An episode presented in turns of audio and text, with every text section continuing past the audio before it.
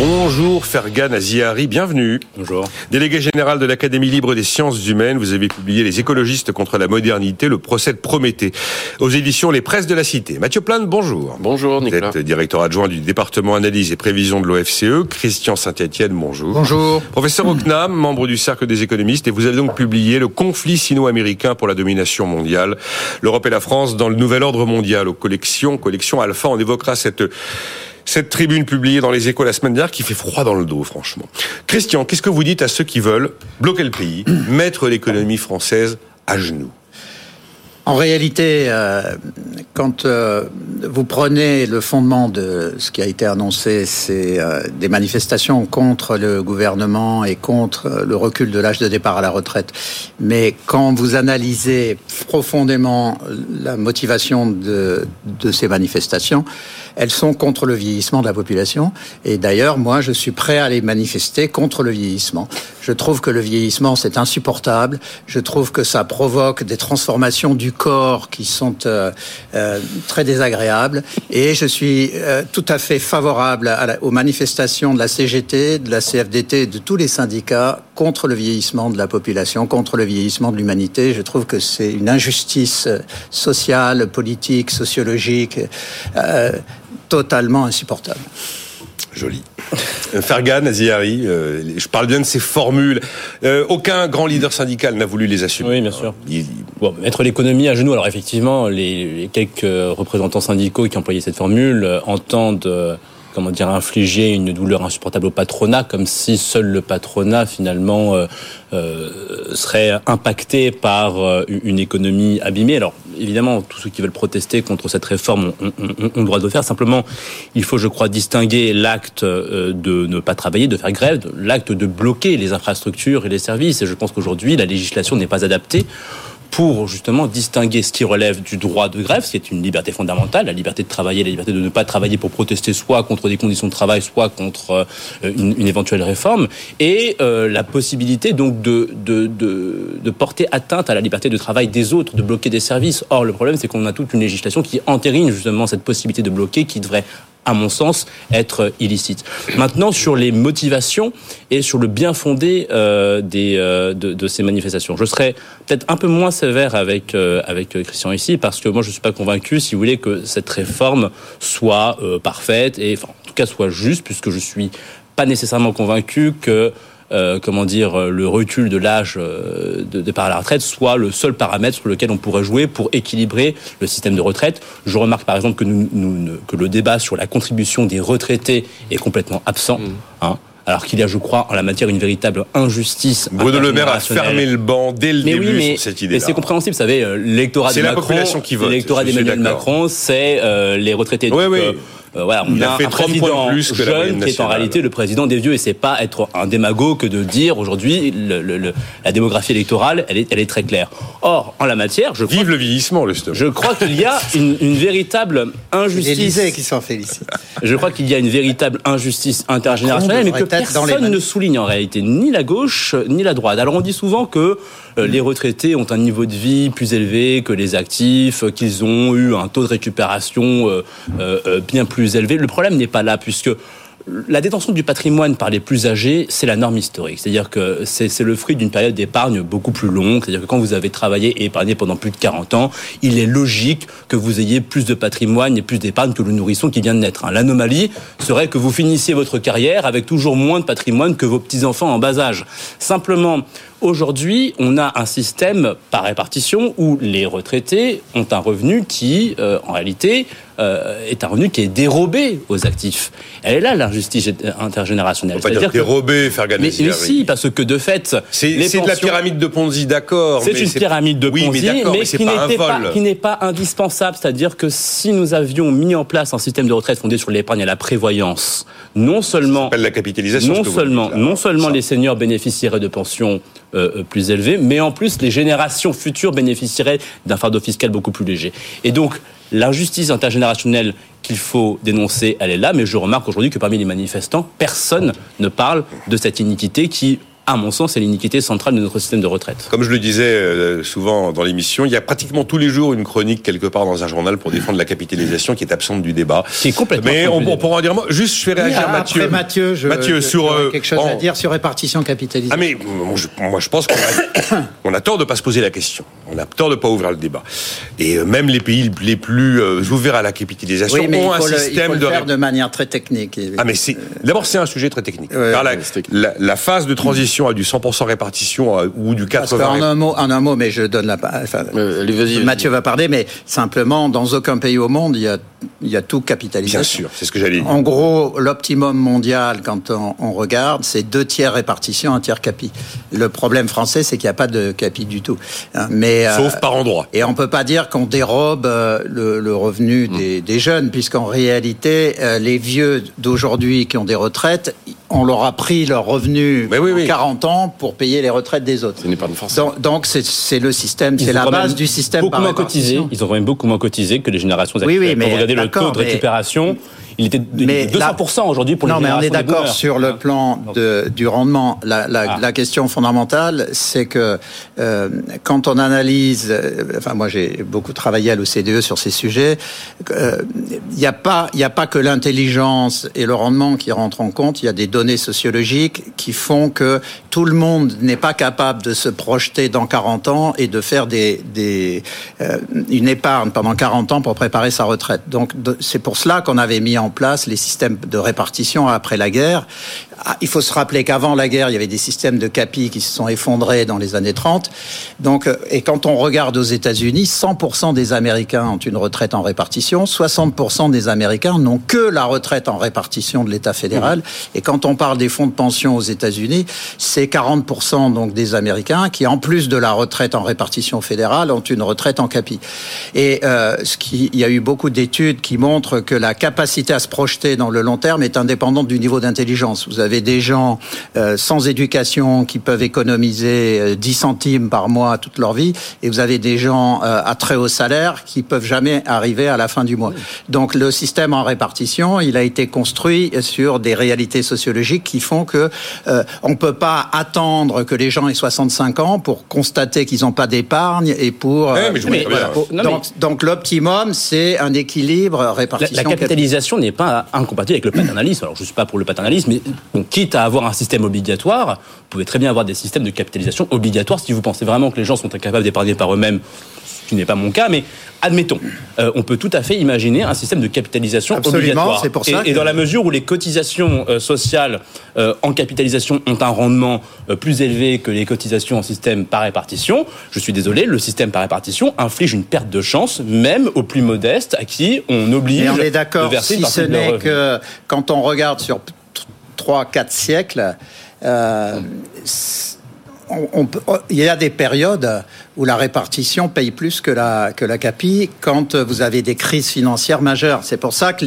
l'optimum absolu sur le plan mathématique, c'est moitié répartition, moitié capitalisation. Bon, après, vous... Mais après, quand on prend en compte les, les données sociologiques, deux tiers euh, répartition, un tiers CAPI, euh, c'est probablement l'optimum à la fois mathématique et sociologique. Mais je voudrais quand même redire un point technique qui est très important, même si vous avez qu'un tiers qui est en euh, capitalisation, capitalisation c'est-à-dire que ce sont, là on parle des des flux de retraite payés chaque année. En gros, dans les pays développés, dans les systèmes qui marchent bien, c'est 12 points de, de pension de retraite versés aux retraités. Donc ça ferait 8 points en répartition, 4 points en CAPI. Mais 4 points en CAPI, ça suppose d'avoir constitué des fonds de capitalisation voilà. qui représentent 25 fois les 4 points, c'est-à-dire de l'ordre de 100 points de de, de, fonds de capitalisation. Et donc là, vous avez un boost colossal sur le, le, la reconstruction du système productif. Donc c'est pour ça que mettre en place des fonds de capi aujourd'hui qui nous donneraient d'ici 25 ans un tiers des flux en capitalisation, pendant les 25 ans, ça amènerait les fonds propres nécessaires pour reconstruire le système productif. Mais euh, j'aurais aimé qu'on ait ce débat euh, dans le contexte actuel, mais on ne l'a pas. Mais sachant, et je termine par là, sachant qu'il faut quand même une base de répartition. Euh, je, le système français qui joue à la fois sur l'âge de départ et la durée de, de cotisation n'est pas un mauvais système. Voilà. Ce qui nous manque chez nous, c'est qu'on n'a pas la branche CAPI, voilà. qui existe d'ailleurs dans le public avec la préfond et qui n'est pas donnée au privé. Mathieu, par rapport à tout ce qu'on a dit, que ce soit la CAPI ou alors ces phrases provocatrices sur cette volonté de mettre la France à genoux. Il y a beaucoup de choses. Euh, c'est vrai que le, le système français est fondé sur la solidarité intergénérationnelle et que quand on regarde euh, les statistiques, si, c'est la base. Je suis pas convaincu. je suis pas convaincu que la système par Non, mais c'est la, la, la, la, question de la bonne répartition dans cette solidarité internationale. Et on est au fond du débat hein, aujourd'hui sur en fait qui doit financer le déficit du régime des retraites à venir. Donc c'est vrai dans la bascule. Euh, et d'ailleurs, je pense que le gouvernement a mis euh, déjà en fait euh, les points clés sur la table en disant de toute façon on touchera pas ni au niveau de vie des retraités En tout cas, il, va baisser important, mais on ne touchera pas parce qu'il faut savoir que les pensions de retraite sont indexées sur les prix. Ce qui fait qu'en fait, pourquoi euh, le déficit des régimes de retraite va dépendre de la productivité, c'est que la productivité est censée augmenter comme les salaires, et les salaires augmentent plus vite que les prix s'il y a de la productivité. Bon, mais dans le contexte actuel, le gouvernement n'a pas dit on va demander aux retraités de faire un effort en tout cas euh, rapidement euh, de la contribution au, régime de retraite. Euh, premièrement, et deuxièmement en disant effectivement on ne doit pas euh, augmenter les prélèvements obligatoires et donc on touche pas aux cotisations. Donc il reste quoi comme ajustement? Seulement euh, les actifs. On voit bien que la durée de cotisation était déjà inscrite dans les tablettes hein, avec la réforme Touraine, qu'on a une accélération du calendrier, mais qu'en fait cette accélération du calendrier rapporte un peu d'argent, mais pas tant que ça. Ce qui va rapporter de l'argent, c'est le report de l'âge légal en fait, hein, les 62 à 64. Et on voit bien que ce report de l'âge légal à quelque chose d'assez. C'est ça qui est vu comme injuste, parce que certains vont devoir travailler plus que 43 ans, alors que d'autres pourront travailler moins de 43 ans s'ils ont 64 ans. Et donc c'est vrai que, j'allais dire, le, le, problème de ce système, euh, c'est finalement que ça enlève une liberté à des gens qui souhaiteraient partir plus tôt, quitte à avoir moins de pension de retraite. Mais ça, euh, normalement, c'est prévu, ça. Eh ben non, c'est pas prévu. Non, ah, non, non, eh non, eh non. C'est bien là le problème. Si on part plutôt si, bah, si on, n'a pas avec une retraite moindre. Oui, oui, si, on ne pouvez pas partir avant 64 ans, sauf si vous êtes en, en, sauf si vous êtes en carrière longue. Hmm. C'est bien tout l'enjeu du débat aujourd'hui, c'est que des gens qui pourraient souhaiter partir parce qu'ils aient pu constituer une épargne, c'était l'état d'esprit de la précédente réforme. De ce qui était voilà, et en fait, c'est ce qui est assez intéressant dans la carte en fait. Tout à fait, et il y a un revirement de, de, de vision, euh, j'allais dire. Euh, économique, sociale d'Emmanuel Macron, qui avait une vision libérale de l'économie, qui disait en fait on vous donne plus le choix avec un âge pivot, quitte à avoir une décote si vous voulez partir plus tôt. Là, il y a des gens qui disent, mais moi, je préfère partir à 62 ans et avoir un peu moins que devoir travailler jusqu'à 64 ans. C'est la question aussi des femmes qui vont majorer avec euh, le fait d'avoir des enfants. Donc, si vous voulez, on se retrouve avec une réforme qui est assez peu compris, ce qui devient assez complexe avec finalement ces carrières longues parce que certains vont bénéficier des 43 ans et pourront partir avant 64 ans et deux, l'autre, qui sont pas en carrière longue mais qui peuvent avoir plus de 43 ans vont devoir continuer à travailler.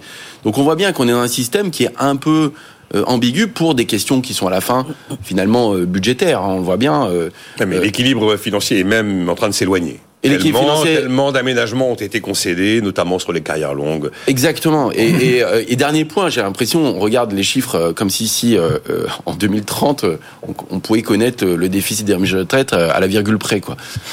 ça me fait bien rigoler. on sera je veux dire, déjà dans deux ans, si on est capable à 2-3 milliards de le savoir, on sera bien content. Parce que la et donc il dit va monter 300 millions en 2030. Non mais enfin bon, c'est pas sérieux. Quoi. Oui, oui, c'est pas sérieux. Ça, et, donc, et, on dit on va pas être ah mince, on va pas être à l'équilibre parce qu'il va nous monter 300 millions en 2030. Non mais attendez.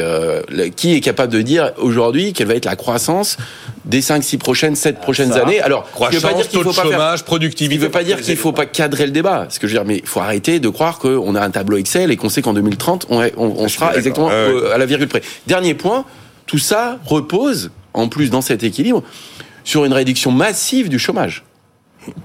Je rappelle que le gouvernement. n'a jamais existé. Ben oui, le gouvernement prévoit ou projette en tout cas dans, ses, dans son financement 4,5 de taux de chômage.